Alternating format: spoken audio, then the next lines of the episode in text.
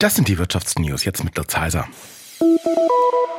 Die Deutsche Umwelthilfe, kurz DUH, hat rechtliche Schritte gegen zehn Gastronomiebetreiber eingeleitet. Nach Angaben des Verbandes verstoßen diese nämlich gegen die sogenannte Mehrwegangebotspflicht für Speisen und Getränke zum Mitnehmen, die eigentlich ja seit Anfang des Jahres gilt. Insgesamt stellte die Umwelthilfe in zehn von 16 kontrollierten Ketten Verstöße fest. Dazu hat der Umwelt- und Verbraucherschutzverband in den vergangenen Wochen stichprobenartig bei 16 großen Anbietern von Essen und Getränken zum Mitnehmen aus verschiedenen Branchen getestet, ob diese entsprechende Mehrweglösung bereitstellen.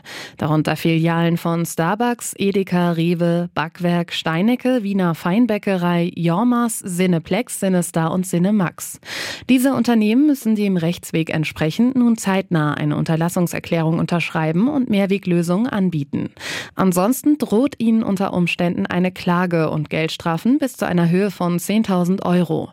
Die deutsche Umwelthilfe gibt an, die Gastronomiebetreiber weiterhin kontrollieren zu wollen. Sie fordert außerdem von der Politik, das Gesetz nachzubessern. Das Gesetz sage nicht klar, welche Behörde kontrollieren soll, ob die Mehrwegangebotspflicht eingehalten wird. Janina Schreiber, SWR Umweltredaktion. Die Deutsche Börse in Frankfurt hat im vergangenen Jahr kräftig Kasse gemacht, auch dank des Booms beim Handel mit Gasprodukten. Die Deutsche Börse kooperiert künftig mit dem US-Internetkonzern Google. Börsenchef Theodor Weimer sagte auf der Bilanzpressekonferenz in Frankfurt, mit Google Cloud wolle man unter anderem eine digitale Plattform für Vermögenswerte aufbauen und den Handel mit Finanzdaten vorantreiben. Ein Zukunftsfeld der Branche.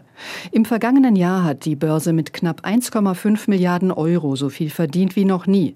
Dabei profitiert sie von mehr Aktienhandel und den gestiegenen Zinsen.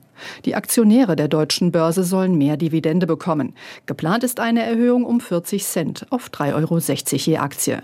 Heidi Radwilas, ARD Börsenstudio Frankfurt. Und das waren sie, die Wirtschaftsnews. Für euch zusammengestellt vom SWR. Hier kriegt ihr zweimal am Tag die wichtigsten Infos und sonntags klären wir eure Fragen.